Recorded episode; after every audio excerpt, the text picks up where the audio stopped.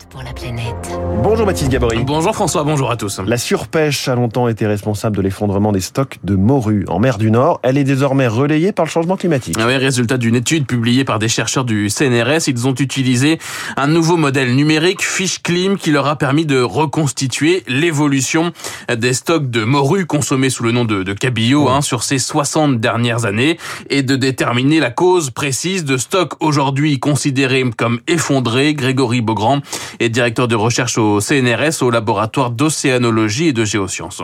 Nous avons montré euh, que la contribution de la pêche était de l'ordre de 55% et celle du climat était de l'ordre de 45%, hein, contribution sur l'évolution temporelle des stocks de morue en mer du Nord. Pêche et climat, les deux ont joué, mais en zoomant un peu, on se rend compte que leur influence a évolué avec le temps. Par exemple, à la fin des années 1980, la contribution de la pêche était de l'ordre de 77%, c'est-à-dire que le stock a été fortement affecté par la surexploitation, alors que durant la dernière décennie, l'effet climatique est prépondérant à hauteur de 64%. C'est donc bien le changement climatique qui est aujourd'hui majoritairement en cause et ce chiffre de 64% devrait encore s'amplifier dans les années à venir. La morue est un poisson euh, mectotherme, c'est-à-dire une espèce qui a la température de son environnement. Lorsque la température augmente, son métabolisme augmente et donc sa demande énergétique. Mais dans le même temps, le nombre de proies a diminué et donc euh, ça provoque un déséquilibre énergétique qui affecte la régénération du stock de morue en mer du Nord. Grégory Beaugrand s'étonne ainsi que le facteur climatique ne soit pas intégré dans la gestion des stocks, en fait, dans les quotas.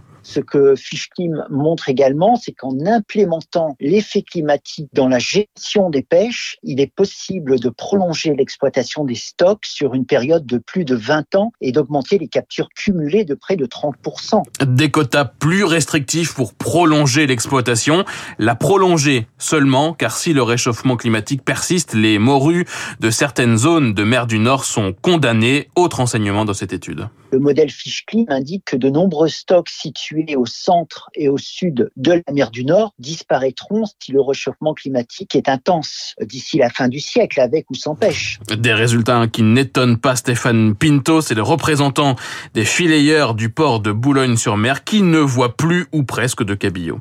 Ça, ça fait longtemps que je le dis. Hein. Le cabillaud, on en a pu pêcher et c'est pas pour autant qu'on en voit encore. Vous voyez, donc il a bien disparu, mais pas de, de chez nous à cause du réchauffement climatique. Lui ne voit pas trop l'intérêt de durcir encore les quotas de morue. Il préférerait voir des quotas élargis pour d'autres espèces bah là, actuellement, chez nous, dans la mer du Nord, Manchester, on commence à avoir du thon rouge. Donc là, il faut peut-être travailler pour avoir un peu de quota pour ces zones-là, parce que actuellement, on n'a pas de quota pour pouvoir débarquer des quantités de thon.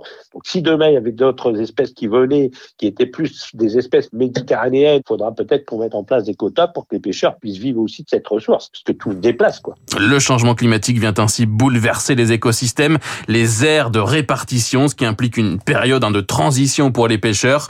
Les chercheurs, eux, vont maintenant élargir leur modèle Fishclim aux morues de l'Atlantique Nord. C'était trois minutes pour la planète avec Baptiste Gabory.